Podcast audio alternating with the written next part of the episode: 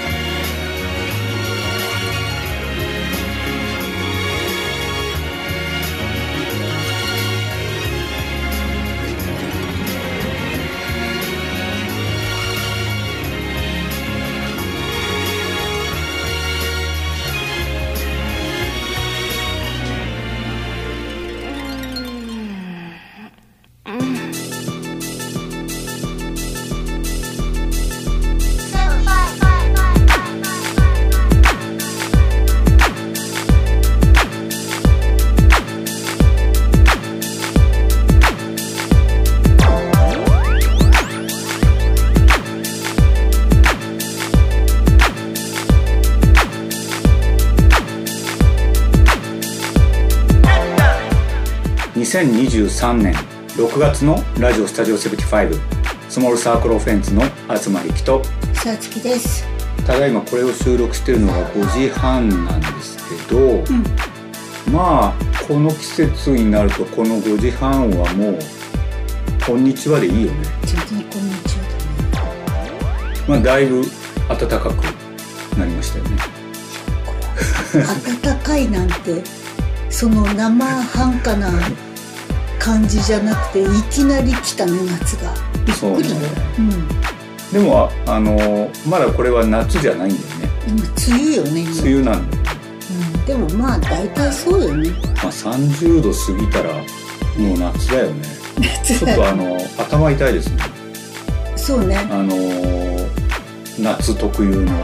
それ熱中ってやつ熱中症。部屋の中でも熱中症ってやつでちょっとね頭が痛いんで昔さそう子供の頃さうん。なんかこう頭痛いとか思ってたりとかしたんだけど。その運動会後とか。うん。痛かったよね。痛かったよね。痛かったよねっておかしいよね。で今あのこのトークを取るために、一旦こうなんていうんですか涼しくなる機械を止めてたりとかするのでうん。今日はなるべくサクッとうん、涼しくなる機械ってなんかもう。ものすごい機械みたいだけどまあ要は扇風機ってやつだけどね止めてるのでうんはい。なるべく、はい。サクサクはいはい、進めたいと思います。OK です。という感じでお送りします。ラジオスタジオ75始まります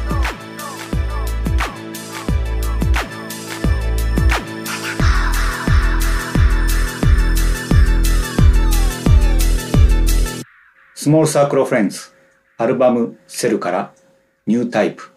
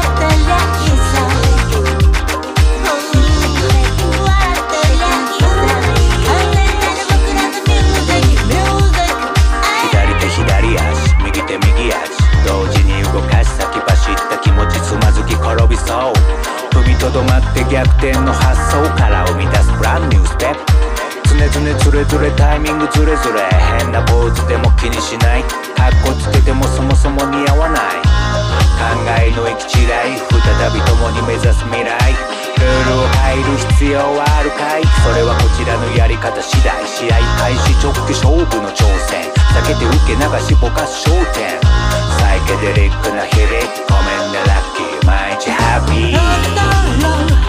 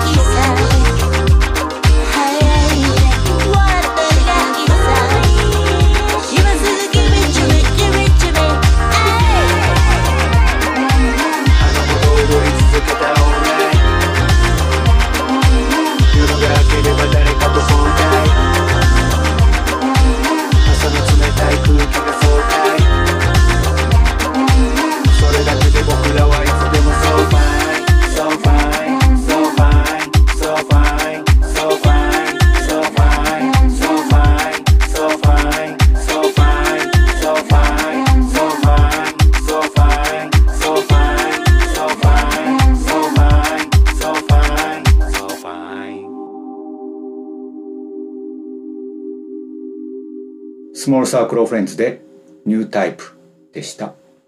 はい、はい。えーちょうどこれニュータイプをうん一曲シングル的にリリースしたのがうん7月でした？2021年の7月か7月？うんうん8月？まあ7月うんうん忘れたでも夏ねうん。そうよねう。んそこから始まったんだよねうん。その時にはうん。そのもうマスタリングも終わっててうん。アルバムタイトルも「セル」って決まっててうん。覚書きみたいなことまでうん。書いてたような記憶があるからうん。いつでも出せますよ的に、いやもうキャプションとかもうん、ちゃんと書いて。書いてて、うんうん。さあどうしよううんうって。なって、んうん。で今ちょうどね新しいアルバムのうんタイトルうん。どうしようかってうんいう話し合いをうん続けてるんですけど、うんまあ曲のタイトルはね、うん。なんだろう曲が持つテーマとかうん。があるからうん意外とね。まあそれに即した名前になっていくんだけど、うん。それをまとめてうん。アルバムとしてうん。パッケージしたものの名前っていうのってうん。ちょっと難しいよね。そうね。でまあそこで自分たちがさ今までどんなアルバムタイトルつけてたかとかうんってうん確認し直すんだけど、うん。うわこれよく考えたなとかうんう、んよくこのアルバムタイトルつけたなっていうのがうん多くて、まあそれに近づきたいっていうか、僕が最近すごいなと思ったのがうん「一日中」うんうんっていうタイトル、まあ、これさつきさんがつけたんだけどうん。五感とかうん。漢字にした時の。そうね。グラフィック的にもでももう意外となんかこう網羅されてるっていうかう、ん。うん。まあ、その時もそういうふうに思ってるんだけどうん。こう後々ずっと今思えば意外と本当にあもうパワーうんがある言葉、よねうん、だったんだなっていう。まああのつけてしまえばうん、そういったものになるわけだから、そうだね。うんその何でもいいとは言わないけどうんなんかそこにあまり力を入れすぎてそうなんだよるかもね。ねそうそうそうそうそううんそう。そうなんだよ。なんかねうんうんでまあ1個前のアルバムが「うんセルで」うん。じゃあ今回どうしようかなってうん。いうのを今ね2人でうん。考えてるんですけど考えて。すね。うん。ま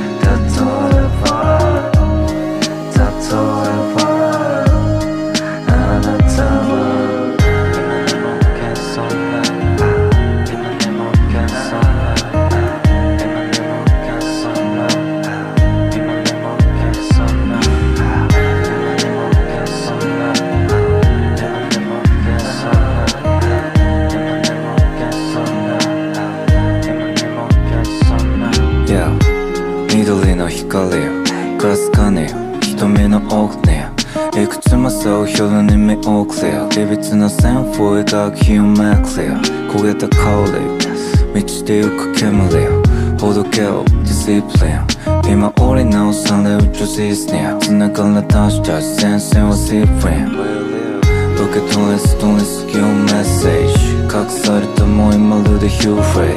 自分勝てない帯先のセンシスを結びつけた簡単なトロフェー喜びた5月に行ったライブの話をしたいと思います、はい。5月5日、えー二子玉川のライズで「太陽と星空のサーカス。はい」に出演しました、はい。うん。失礼しました。もう一月半以上前ですそんな前なんだでも飛ん結構前だなと思って。本当だね。まあでも思い出してみると、うん。風が強い日。でも、ん。まあ晴れてて、晴れたよね。うん。うん。すっごい気持ちよかったです。ね、うん。まあインスタグラムに相撲さんのショートムービーで何枚か上げてるんですけど、ん。青空で。うん。で、まあ、4年ぶりにそこでライブやったんだけど、ん。まあ、今回の方がリラックスしそてうリラックスして落ち着いて。楽しんでできていや本人たちもすごい楽しかったし、うん。前回がねちょっとねもうおかしすぎたからいろんな意味で、うん。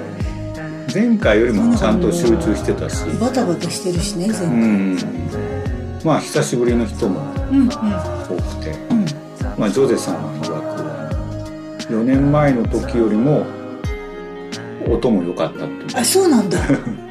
まあ、ライブやっててちょっと、まあ、横とか後ろとかを見ればみんなこう座って普通に過ごしててうん音楽僕らの方聞いてるのか聞いてないのか、まあ、聞こえてはいるんだろうけど普通にご飯食べたりとかしてるわけだから。うん。まあ集中力も途切れそうなものだったんだけれどもうん。そんなこともなく、自分の歌には集中して、まあ、なおかつ周りの人が楽しんでる姿も、うん、まあ、見れたっていうか、うん。見ながら歌えたっていう感じ。があるよね。でまあその日かな？その日終わってうん。久しぶりに会った人たちとうん。本当久しぶりに夜うん。ご飯食べ行って。うん。でまあ僕らもねその片付けしたりとか、うんまあ、まあ疲れてたりとかするんで、僕らの最寄りのうん。場所まで来てもらってうん。ご飯食べたんですけど、そういうのも久しぶりだったからね。本当に久しぶりだよね東京では久しぶりだったうんうな、んそのお店がさ、うん。まあ、焼き鳥屋だったんだけどうん。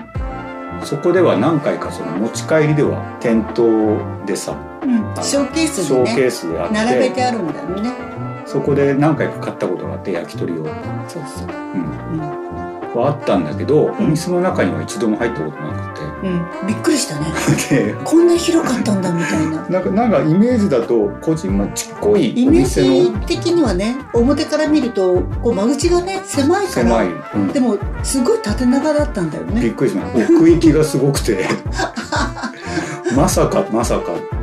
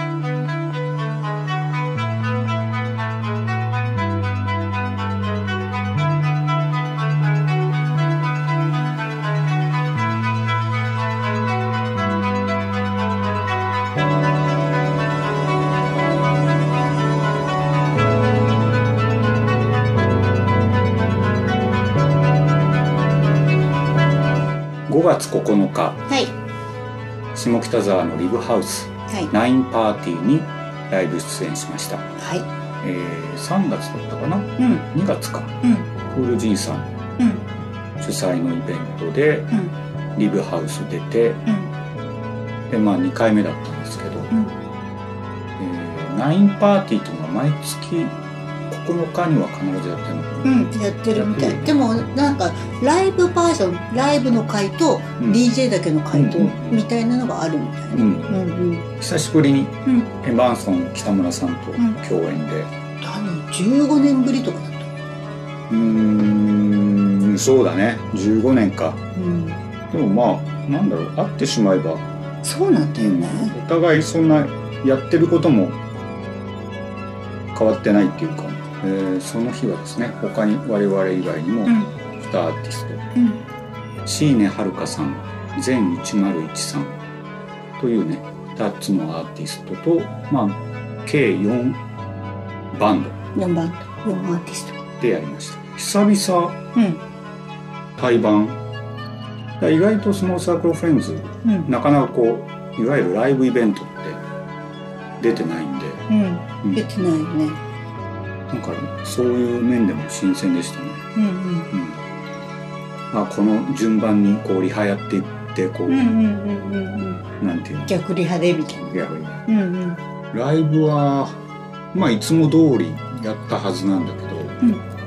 座ってやればよかったなとは思った。そうそうそう、うんちょっとねあの日はね今思ってもちょっと落ち着いてないんだよね、うん。なんとなくなんか、うんうんうん、まあね。多分、うん。あのそのまあ今東さんが言ったように久しぶりにえっ、とたくさんのそういうあバンドが出てうん。でその時はねそんな風に思ってないんだけど後々ずっと考えてみるとあああんまり落ち着いてできてないなっていう感じはあったよね。うんうん。その日うん。リハ終わって、うん。まあ時間があったんでうんそのリブハウスの近所うんを散歩してたんですけど、下北散策したのね。あの我々が好きなスペリオリティバーガーもうん、閉まってたし まあでもそのねその前を通ってみたりとかして。ででなんかあのまあ実はなんていうの？その前にちょっと調べてでちょっと出張であのアメリカ行ってきますみたいなこと書いてあって「ああうん閉まってる」とか言って、っうん。ていうことを知った上で前を通ったらこれから行くみたいな感じでみんなで寄ってあったんだよね。それちょっと面白かった、うん、そのまま登っていってたら、うん。ボーナストラックってう、いうん。場所、そんな人初めてちょっとそこ行って、うん。本屋さんとかうん。覗いて、うん。あこんな風になってんだここらへんとか思って、まあその下北が、まあ、どんどん変わっていくのはうん。このその3年でうん。あのニュースとかで、うん。まあ見たりとか、あのーしてたんだけども、でそこでななんかイベントしたりとか、うん。あのし始めましたっていうのも知ってたんだけど、うん。まあ、なんか行ってみるとあこんな風になってるんだみたいな感じでね、そうね。ちょっと面白かったね。あそこに築堤カフェがあって、うんうんうん昔ね。昔ね。でこっちは線路だったよな、うんうんうんうん。で結局線路上でしょ？あれも。そうね。そそうということよね。うん。うんうんうん。B&B うん。本屋さん？ね。あの好きでよく行っててうん。あのあそこの駅の近く昔はねだったんだけど、うんうん。亡くなってどこに行ったんだとか思ってたらあここにあるとか。うん。あこうなってんだと思って。うんうん。じゃあちょっとまた改めて下北沢遊び来なきゃな。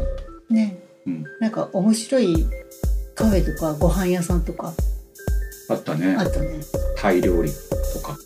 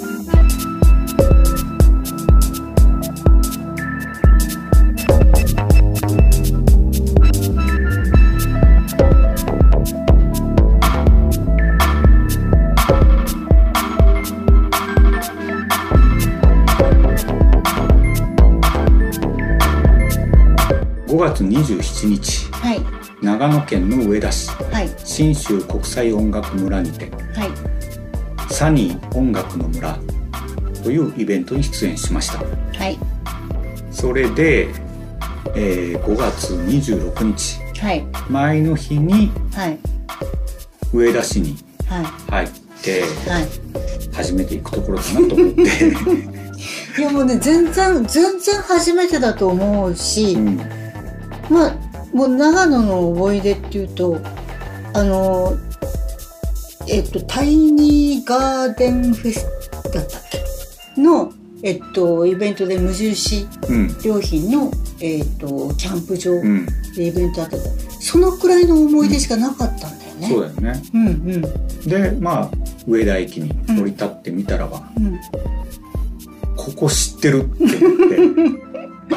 まあ要はそのアーバンリサーチ主催のそのタイニーうんうん。ガーデン、その時の話だもんね。う。ん、うん、出演した時に前日にその日も前乗りしたんだよね。上田市で滞在してたうんうん。っていうのを思い出して、うんあ知ってる知ってるここってなったっていうね。来たことあった、びっくりしたね。うん、でもその時は上田市についてうん。下調べもせずいやいやうもうう泊まっ泊まる場所として、うんうん今回はねそれはもうもう前入りするならばと思って、いろいろ調べました。うん。そしてねいろいろ調べた結果、うん。あそばの町なんだなっていうことが分かってうん。でそばを食べに行きました。上田の上田市のお蕎麦屋さんが軒並み結構閉まるのが早いそうそうそうそうそうだね。うん。でもその中でギリギリ僕らが行けそうな時間までやってて、うんでちょっと評判のうん場所はどこかなって言ったら、刀屋さんっていう。うん。うんでもすんごい有名な場所だった有名んだよね。な場所ね。ね古くて。うん、うん。でそこに行きましたね。行きましたね。はい。まあその時の映像もはい。COF75 のインスタグラムに上がってます上がっね。てますけど、東さんが美味しいお酒を飲みながらうん。お母さんがお蕎麦を2枚持ってくるうん、ところのちょうどその場面が映ってるっていう。驚愕の シーンでしょだからねだからまあまあ言ってしまえば注文を失敗したんですね。間違っちゃった、いやでもね、うん。あのその前にうん。見てたよね、あのそのサイトでさいやもうもそうです。よでここおまあ大井で有名だよねって。有名ででしかもあの残さないでくださいねみたいなことを書いてあるし、うん、うん、だから そう大こうしないでくださいねもう書いてあったよ、うん。であの多いってことの情報はきっちり入ってるんだよ。うん、で写真も見たんだけど、うん。結局普通っていうのを頼んだんですね2人とも。それぞれ。普通、うん。まあ、いわゆる普通、うん、うん、それは小中普通大。そうなんだよ。だから量的には2番目の量なんですよ。えでもね写真でねしつこいだけど知ってたのよ。見せてた。でお母さんが注文の時に「あの2つください」って言った時に「量知ってますか?」って、うん。その時に念申されたんだよね。うん。で私は知ってたから「うん。はい知ってます」って言って頼んだのね。うん。それは失敗でした、まあね。うん、やっぱり食べれると思ってたんだけどとんでもなかったね。だから僕は一番少ないやつを頼まなきゃ一番少ないやつを頼まなきゃとはそうなの、うん。そうだったの、うん。全然なんか私の普通で食べれると思って。だから小って言わなきゃいけないところをうん。普通って言っちゃって、うん。まあ美味しかったんだけど、うん。あすっごい美味しかったね。うん、でも途中ぐらいからうん。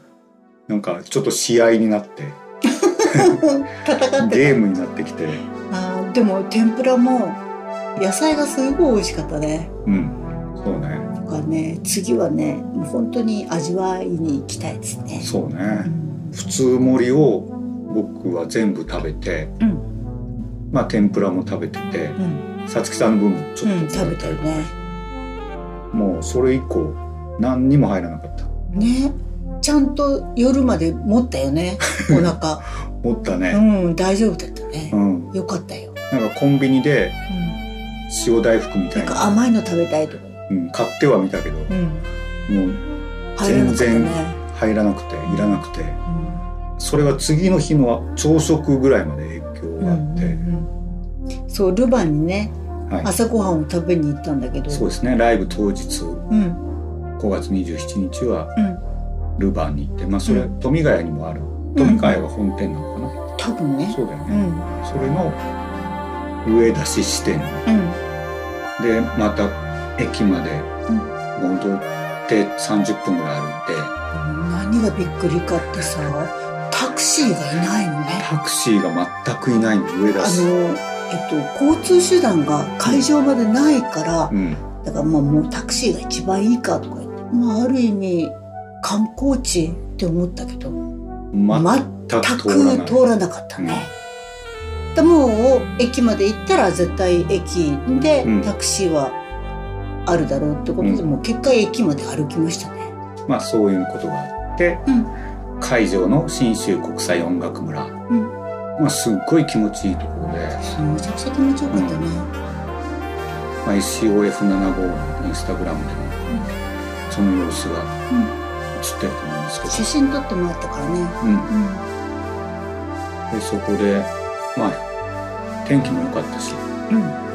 まあ5月9日の時の座った方が良かったねっていううん。反省点もあるから、うん。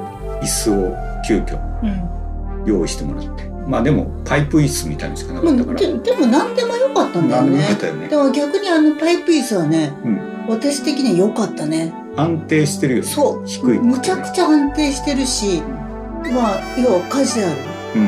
ルなのでうん。あまあいろいろ心配しなくてもいい。そうだね。変にスツールとかさうん。ちょっと高いのとかさうん。グラグラして心配みたいなこととかも全然なくて。そうだよね。もうすごい良かったね、私たち以外はみんなバンド本当にうん。ドラムのいる、うん。ベースギターとかうん。そういうバンドなんだけうんやりやすかったどなんねかものすごくやりやすかったんだよね。ずっとゆらゆらしながら歌ってたんですけど。うん。だんだん 僕僕らの時がえ一番日差しすごかった。そうすごかったね。ちょうど真上から傾いてうん。きた頃なので,、で私たちが終わった後はもう影になるところだったのそうだよね。もうスッパーンと顔に二人とも当たってたね。そうだね。あっちいとも思いうながら熱いもう焼けるとか思いながら 日陰の女とか思いながら。そういうのもありつつうん。最後まで楽しく歌えた。いやすごく楽しかったですね、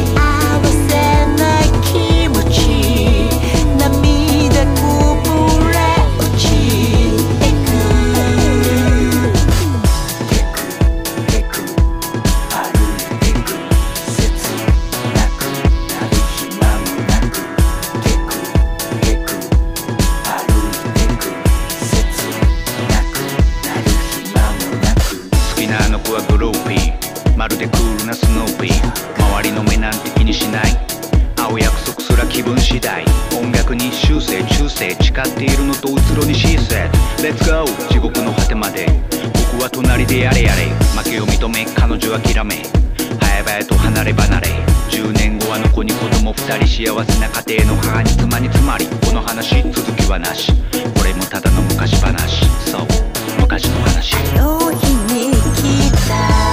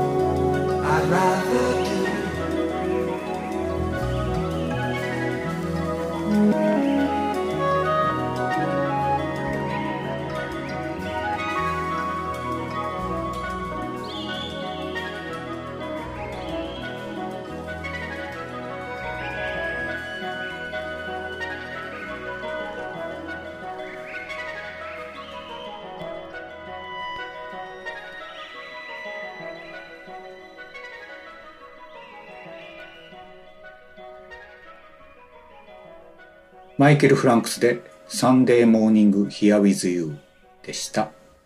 はい。はいえーマイケル・フランクスの「 Passionfruit」というアルバムからでした。素晴らしいですよ。まあねこのアルバム聴いてるとベニー・シングス そう言わない約束かもしれない。逆なんだけどね。いやでもいいのかな？ベニーは喜ぶかな、うん、じゃない？でもねあの会った時私マイケル・フランクスの話もしたんだようね、ん。で、えっと、私もすごいマイケル・フランクスファンだから、うん。あのファンだっていう話をして、うん。であのベニーが好きなことも知っているっていう話をしてた。らものすごく喜んで、なそのマイスペース時代のベニーのうん。フェイバリットアーティストで、うん。マイケル・フランクス、うん。J・ ディラン。っうん、書いてある。て書いてうんうん。うん。そうずっとマイケル・フランクスの話をよくしてるからね彼自身。ねうん本当1枚目が多分一番好きだけど。うん。うん。アート・オブ・ティーねうん。でもなんで好きかなと思ってまたクルセダーズがやってるからかなとかって思ってたんだけどでもまあそうでもない。時代の音？その時代の音だからかな、だから要はねやっぱりなんかこうそこから一枚一枚ずっと弾いていくとやっぱちゃんとなんかこうあのマイケル・フランクスってその時代時代の音がしてるんだよね、そうねシンセの音色とかうんリズムマシンの使い方とか、そうだよね。その頃の音楽っていうか音質が好きなんだなっていう、うん。これもなんかもう全然変わんないしね。ずっとあのマイケル・フランクスの話、うんパッションフルーツはあのいろんなアーティストがものすごいいっぱい参加していて、うん。アストレッド・ジルベルトが一曲参加してる曲があってこの間ジャイルスがアストレッド・ジルベルトのツイート番組をやっててうん。それでなんかあのマイケル・フランクスをかけてて「え？ー、嘘歌ってた?」とか思って。うん。見たらコーラスにいたっていううんうんうね。んでアストラット・ジルベルトのサイトに行くと彼女がいろんな人と一緒に写真を撮ってるあの、そのショットをこう載っけてるけど、まあ、マイケル・フランクスと一緒に写ってるやつとか。うん。そうかとか。でもそんななんかあのアストラド・ジェルベルトの声みたいな感じにはしないなと思った目ら、立つ感じではなくてね。な何人かの一人だったと、そうだね。バッキングボーカルズの一人でしたね、うんうん。80年代の、この辺の音遣いとか好きな時代の音ですね、うん。うん、そうね。あの80年代だからってあのシンセのあの音質があちょあんまり好きじゃないなっていうようなのは、あのなんていうのかな曲自体が良かったりとかしてもちょっとがっくしってなったりするんだけど、だからまあ常に新しい音をみんな欲しがっててうんうん。より新しいなんかこうフレッシュなものを。うんうん。でちょうどそれに合わせてこうん。うリリースされてうん。DX7 うんうん。バーンと。みんな。バーン。これ新しいうん。みんなそれ使う。ってうん感じだったのかな。そうすると時代の音になっていくっていうね。もうそそういうのって最近ないんじゃない？うんうんうん、そういう機材の音が時代の音になるみたいなことって、今ずっと考えてるんだけどないかな。面白いね、でそう思うと AI にその80年代のシンセっぽいって言って入れたりとかすると、もうきっとそんな感じに。一番もしかしたら時代的にはいやいやあのアルゴリズム作りやすいかもね。ね。そんな感じがすごくするよアルね、ゴリズム作りやすいっていう言葉があってんのかどうか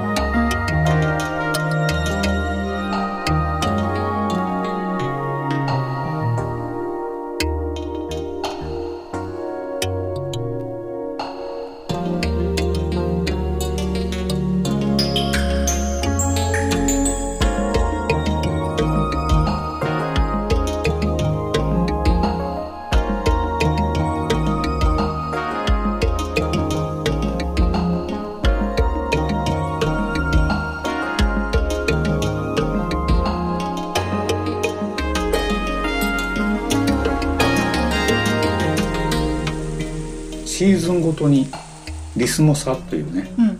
シリーズをうん。進めてるんですけれどもはい。今回また新たうん。にリスモサ並んでます、うん。えっとそうね。今日はえっと6月のえー、まあ18日？なんだけどもえっと15過ぎたぐらいにえっと夏はい。もうつまあ梅雨がそそろそろなんか来たなっていう時に、うん。夏のリスもさ夏用をあげようかなとかって思ってて、で用意していた T シャツとかあと長袖のボーダーとか。ボーダーシャツっていわゆるバスクシャツって、うん。あの私のイメージでは夏なんですよね。昔から。長袖なんだけど。やっぱりあのイメージ的にはえっと、夏の T シャツなんでうん。それとあとショートパンツうん。を、えーカートにアップしました。バスクジャズ多分あれで最後なんだよね。東さんが持ってるので、もう普通の、あのーやつはもうソールドしすでにソソールドしてたうん。ので、うん。であと個人的に一番最初のあのバスクシャツ。だ7号クローズを始めるきっかけになったのがあのボーダーバード。っていう、えっと、テキスタイルなんだけど、うん。あれのサンプルで一番最初に1枚だけ作ったのを東さん今持ってるんですよ。うん。それが最後の最後。うんうんうん。まあ、いいつかうん。出すかな、リスムだようん、って思ってるけどもまあえっとその後のやつを2つ出してで T シャツショートパンツ。ショートパンツはね東さんのねサイズなんでね。うん。うん。そうですね。うん。リスムさはそうですよね。うん。まあ半年とか、うん。えーっと半年まあ1年にえーっと4シーズン4シーズンぐらいの、えーっとイメージでずっとリスムさをはい。まあ、さつき版と東版まあ主には東版の方が多いんですけれどもえっとリユースプロジェクトで、えっと、出しているのでえぜひスモーサークルのサイトのカートを見ててください。